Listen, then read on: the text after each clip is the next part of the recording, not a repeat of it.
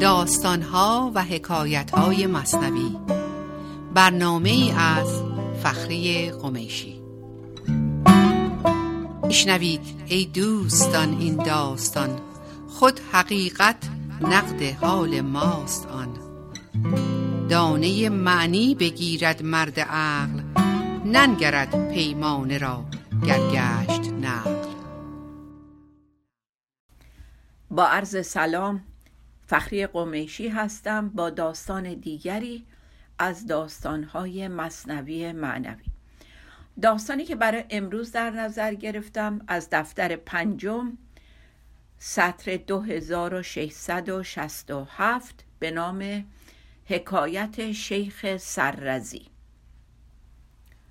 زاهدی در غزنی از دانش مزی بود محمد نام و کنیت سررزی. خب یک زاهدی بود در قزنین زندگی می‌کرد. مزایای زیادی داشت و بسیار ممتاز بود. نامش محمد و کنیش سررزی بود.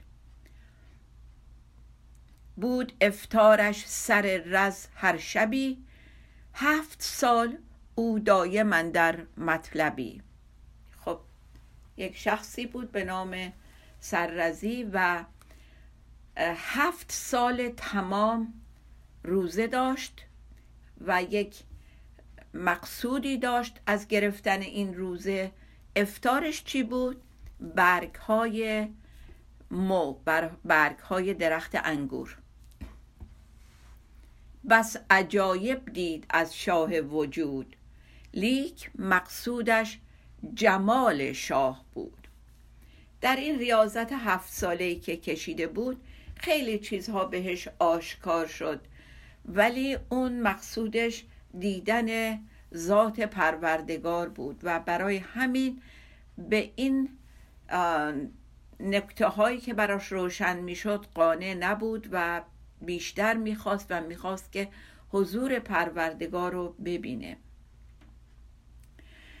و بعد از هفت سال که موفق نشده بود به اون مقصودش برسه بسیار ناراحت شد و یه روز رفت بالای کوه و یک جوری با خدا یک نجوایی کرد یک داد و ستدی رو با خدا شروع کرد.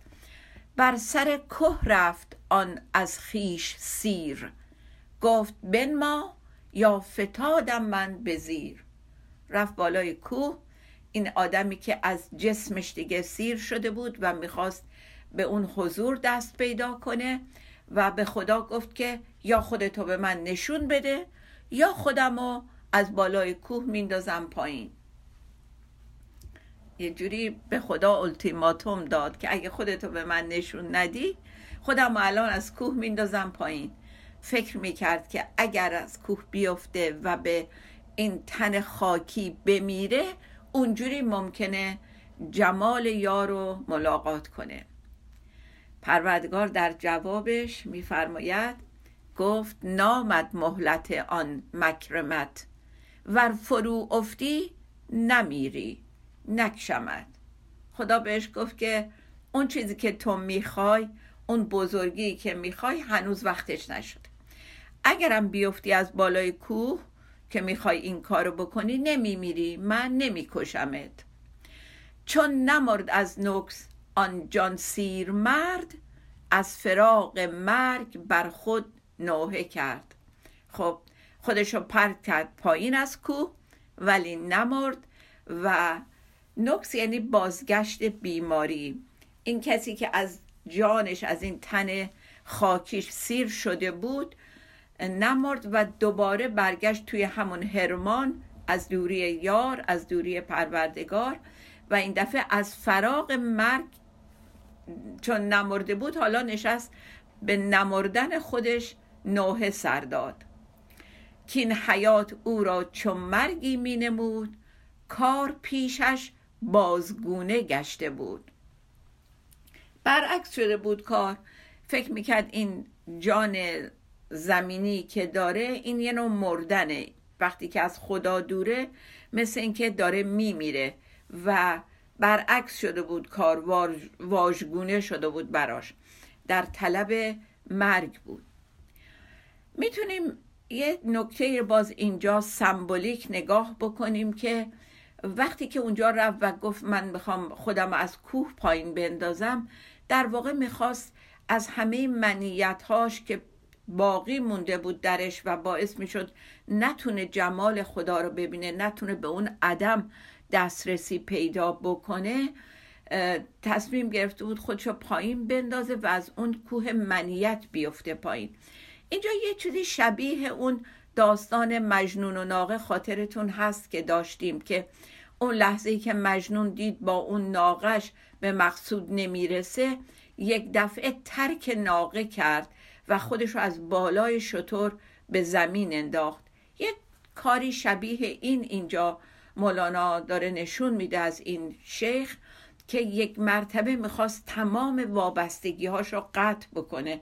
شاید به این شکل به دیدار خدا نائل بشه.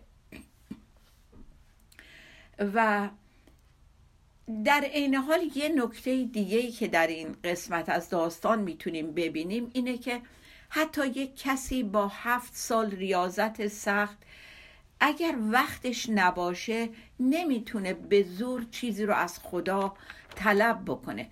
بایستی اون موقع که وقتش هست و اون نوعی که وقتش هست این صورت بگیره. موت را چون زندگی قابل شده با حلاک جان خود یک دل شده. پس شیخ مرگ رو مثل زندگی قبول کرد در حالی که جسمش زنده بود شروع کرد به کشتن اون منهای ذهنی که درش هنوز باقی مونده بود.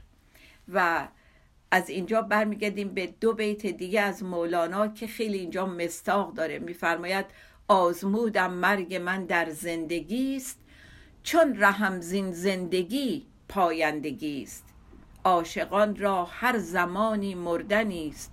مردن عاشق مردن اشاق خود یک نوع نیست. میگه که الان متوجه شدم که بایستی زنده باشم به این جسم و در حالی که جسمم زنده است اون مردن به هم هویت شدگی هام رو انجام بدم. و هر عاشقی یه زمانی داره برای مردنش و نوعش هم فرق می‌کنه. بعد خب آماده بود که حالا باید یه جور دیگه شروع بکنه. اون هفت سال روزه لاز... کار نکرده کاملا و منتظره که ببینه چی کار بکنه. بانک آمد. روز صحرا سوی شهر. بانگ طرفه از ورای سر و جهر. یک بانگ نادر و شگفت انگیزی از عالم غیب بهش رسید که حالا از صحرا برو به طرف شهر. متوجه بودیم که این شیخ این زاهد چیکار کرده بود؟ هفت سال تو بیابون زندگی کرده بود دور از مردم دور از هر عامل تحریک کننده. تنها بود در یک خلوتی که برای خودش ساخته بود و الان خدا بهش یک ندایی میفرسته که از این عزلت که برای خودت انتخاب کردی بیا بیرون و برو بین مردم. اونجا حالا می‌تونی شاید به این هدفت برسی. با برنامه که من برات ریختم حالا شروع کن کار بکن. گفت خدمت آن که بهر زل نفس خیش را سازی تو چون عباس دبس. تو این ندا بهش میگه که حالا تو یک کاری باید بکنی برای زل نفس یعنی خاری نفست. یعنی این نفست رو به پایین مرحله به پایین ترین مرحله بکشونی و خودت رو مثل عباس دبس بکنی. توی کتاب ها به این عباس دبس نوشته هایی هستش و در جاهایی هم گفتن که اسمش بوده عباس دوس و این شخصی بوده که به گدایی و سماجت و خصاست معروف بوده. و اینجا بهش میگه که تو باید بری و خودت رو ببری در مرحله که برسی به حد عباس دوست. از شدت نفست رو اینقدر شکسته باشی و پایین آورده باشی. و بهش میگه حالا چجوری؟ مدتی از اقنیا زر می ستان پس به درویشان مسکین میرسان خدمتت این است تا یک چندگاه گفت سمعا طاعتا ای جان پناه. خب خدا بهش میگه که حالا معمولیت تو من بهت میگم. بایستی یه مدتی بری از پولدارها زر و پول گدایی کنی بستانی. و ببری بین مسکینان و درویشان تقسیم بکنی. این خدمتته این برنامه که من برات چیدم تا یک مدتی. یه زمان معینی. تو باید این کار رو بکنی و شیخ بلا فاصله بدون هیچ تعمل و قضاوت و مقاومت در مقابل این دستوری که بهش داده شده میگه شنیدم و اطاعت می‌کنم. ای پناه جان من. باز نکته مهم اینه ما برای دستوراتی که از خدا می‌گیریم آیا بلا فاصله اطاعت می‌کنیم یا وای میسیم دو دو تا چهار تا می‌کنیم؟ ببینیم صرفمون می‌کنه قادریم این کارو بکنیم رومون میشه این کارو بکنیم؟ چون یک همچین عارفی رو داره خدا بهش میگه چیکار کن؟ میگه بایستی بری و مثل عباس دوست گدایی کنی. اونم چه نوع گدایی؟ بسیار سمج و پررو و خودتو خلاصه تا اونجا که ممکنه پایین بیاری و یه همچین آدمی که برای ارزاع شکمش هم حاضر نبوده دست به طرف کسی دراز بکنه حالا قبول می‌کنه این دستور پروردگار رو و بلا فاصله میگه شنیدم و اطاعت می‌کنم. و از اینجا به بعد داستان بسیار جالبه برای همچین مردی که حالا می‌خواد روش زندگیش رو عوض کنه. تا حالا حاضر نبود بین مردم زندگی کنه. حالا نه تنها باید بره بین مردم زندگی کنه ببینید چجوری بایستی بره خودش رو اینوالو بکنه با مردم.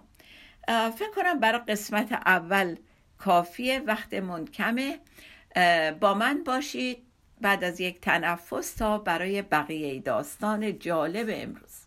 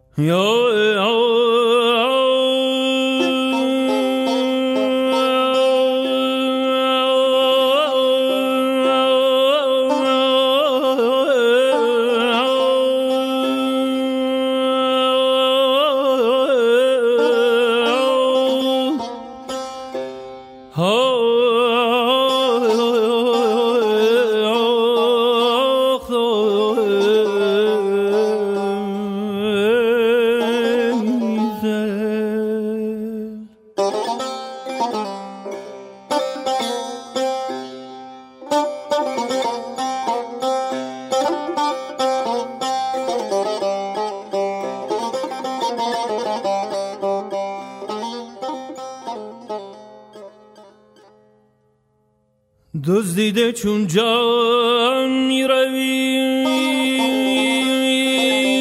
اندر میان جان من. دزدیده چون جان می روی اندر میان جان من. سر به خرامان منی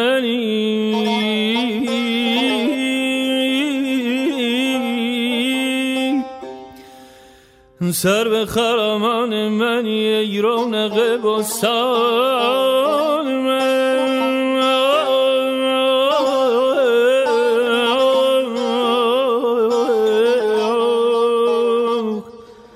خدا.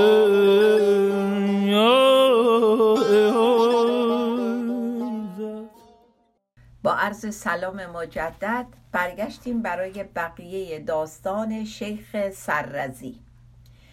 خب قرار شد که شیخ از صحرا بیاد به شهر و فرمان پروردگار رو اجرا بکن وقتی که شیخ وارد شهر میشه از اونجایی که بسیار روح پاکی داشت و معلوم بود از وجناتش پیدا بود بزرگان شهر اومدن به پیشوازش و بهش پیشنهاد کردن خانه خوب و مجلل کلاس درس براش تهیه بکنن و خیلی تحویل گرفتنش و بهش گفتن که باید بیای و اینجا از این همه چیزی که به دست آوردی بقیه رو بهرهمند بکنی.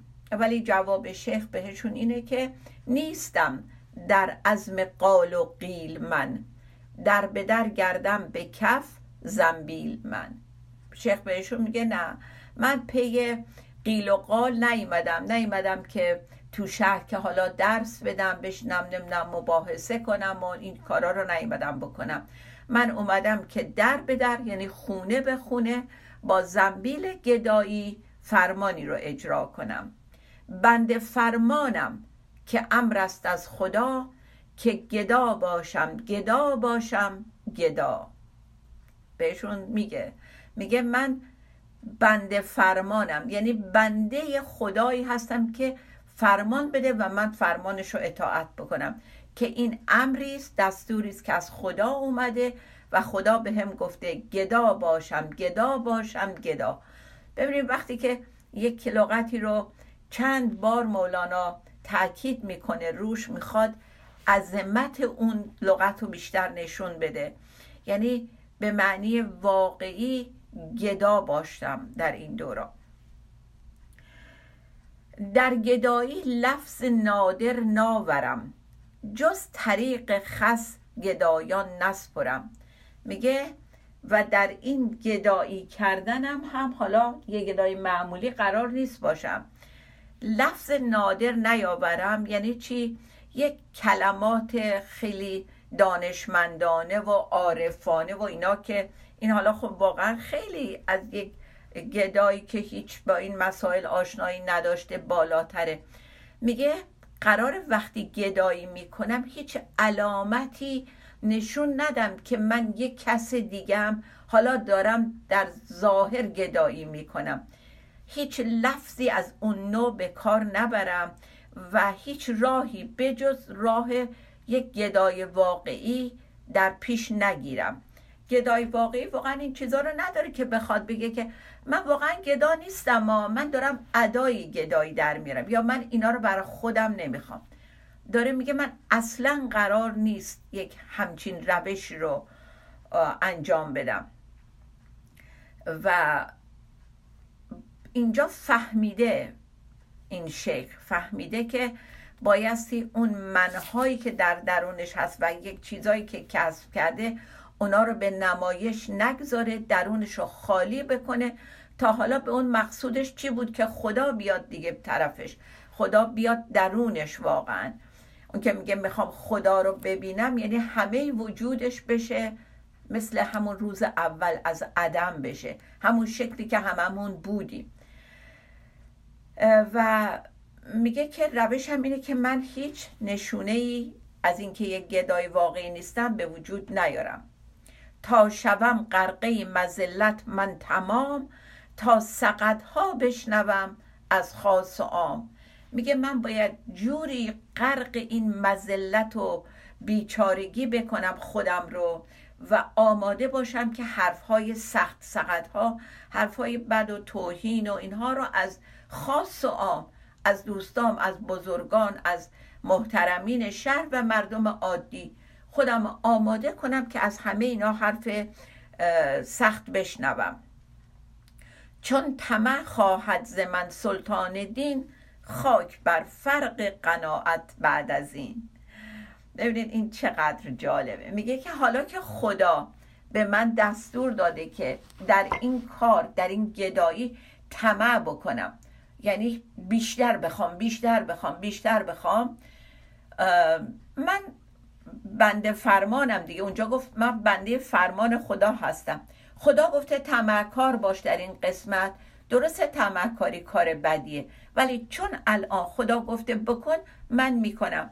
وقتی که خدا بهم گفته تمکار باشم دیگه قناعت چیه؟ خاک بر فرق قناعت. یعنی با اینکه قناعت کردن دستور پروردگار بوده ولی در اینجا میگه که من کمکاری نمی کنم. بسیار مصر خواهم بود در این کار گدایی کردن.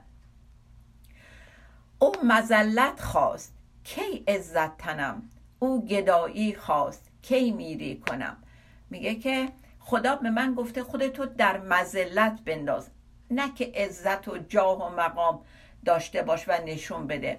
او گفته گدایی بکن من کی پادشاهی کنم؟ من دقیقا می‌خوام اون جوری که خدا گفته انجام بدم.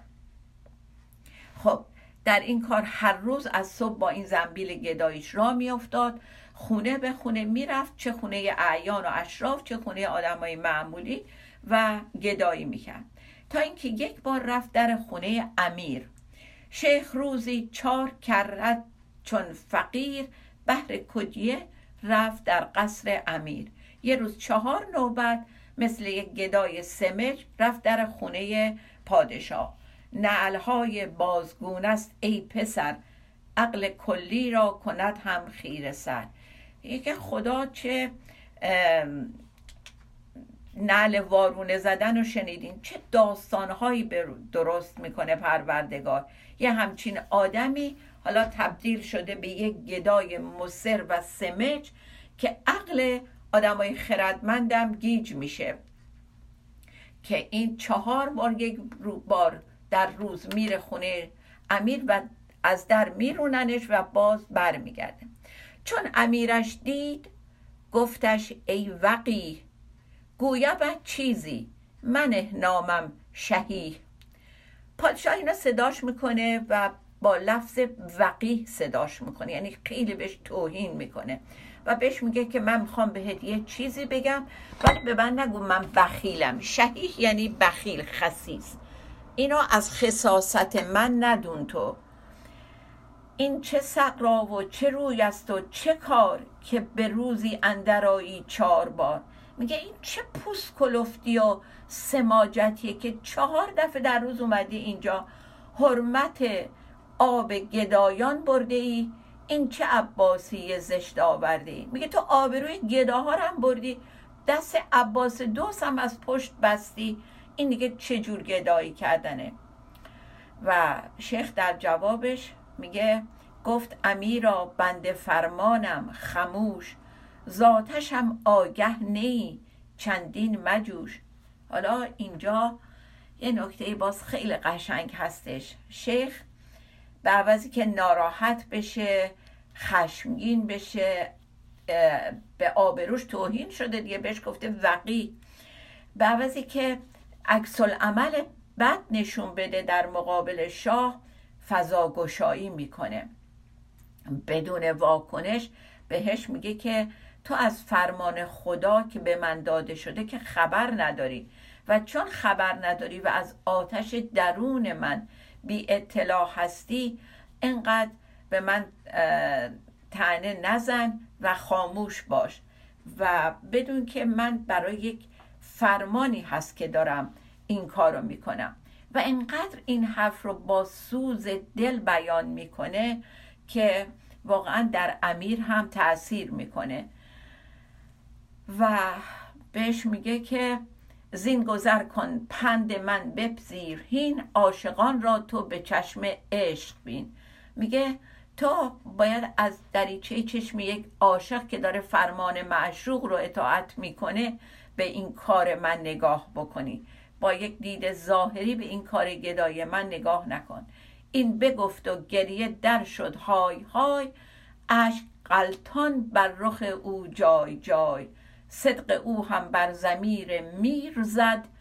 عشق هر دم طرف دیگی میپزد.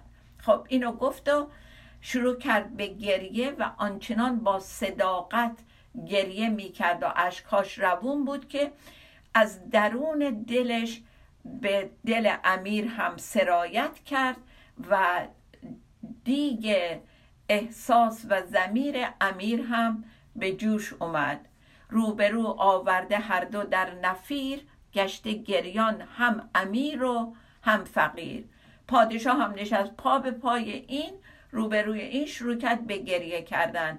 ساعتی بسیار چون بگریستند گفت میر او را که خیز ای ارجمند.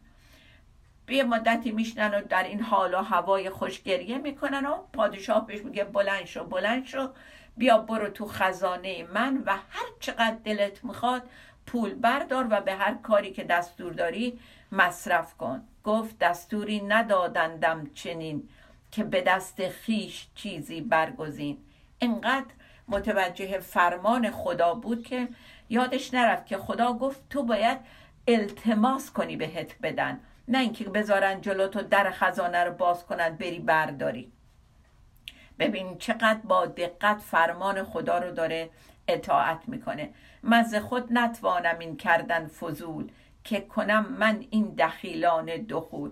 میگه من بدون اجازه و فرمان خدا هیچ کاری نمی‌کنم. خدا گفته گدایی بکنم جمع کنم. خب تا اینجا رفت و بعد از دو سال که به این شکل انجام داد این دفعه فرمان تازه اومد. فرمان اومد که دیگه بسه. دیگه احتیاج نیست بری گدایی کنی بنشین و ما از اون گنج بیکران خودمون به تو زر و پول میفرستیم و تو فقط ببخش. هر چقدر دلت می‌خواد ببخش و از کم شدنش نترس. و بعد میگه در عطای ما نه تحشیر و نه کم نه پشیمانی نه حسرت زین کرم. میگه که در خزانه ما وقتی باز میشه تو نگران کم شدن و تنگ شدن این انبار نباش. هر چقدر دلت می‌خواد بده و مطمئن باش ما پشیمون نمیشیم از این نوعی که داریم به تو میفرستیم. اونجا که قبول نمی‌کنه از پادشاه دریافت بکنه یک جوری هم میترسید بعدا که پادشاه از اون حال و هوا در اومد پشیمون بشه که این کارو کرده. ولی خدا بهش میگه ما پشیمون نمیشیم. یه بیت خیلی معروف هست اینجا که مولانا میفرماید بعد از این از اجر ناممنون بده. هر که خواهد گوهر مکنون بده. این دو عبارت نا اجر ناممنون و گوهر مکنون از آیات قرآن برداشته شده که میگه اجر ناممنون یعنی همیشه میاد پیوسته است ناگسسته است و گوهر مکنون یعنی از اون طرف میاد. بهش میگه تو مرتب این کارو بکن و دست کن زیر حسیری که روش نشستی. زر شدی خاک سیه اندر کفش حاتم تایی گدایی در صفش. آنچنان میبخشید که حاتم تایی که معروف بود دیگه به گدایی با تو صفش وای میستاد و نکته مهم این بود که هر کس هر چی که می‌خواست بدون اینکه به زبان بیاره این می‌دونست و بهش می‌داد. و ازش پرسیدن که چطور تو می‌تونی این کارو بکنی؟ او بگفتی خانه دل خلوت است خالی از کدی مثال جنت است. خانه را من روفتم از نیک و بد. خانه ام پر است از عشق احد. دیگه به جای رسیده بود که آینه دلش اونقدر صاف بود و خودش هیچی نمی‌خواست که بنابراین وقتی کسی میومد پیشش هر چیزی که از دل اون آدم میگذشت در آینه دل این منعکس می‌شد و این می‌دونست که اون چی می‌خواد. هرچه بینم اندرو غیر خدا آن من نبود. بود عکس گدا. میگه که بنابراین تو دل من چون غیر از خدا هیچی نیست هر چی که احساس بکنم می‌دونم خواسته اون آدمیه که روبرون وایستاده. خب وقتمون تموم شد. تو مگو ما را بدان شهبار نیست. با کریمان کارها دشوار نیست. تا هفته آینده و صحبت دیگه شاد و بیتوقع بمانیم. خدا نگهدار.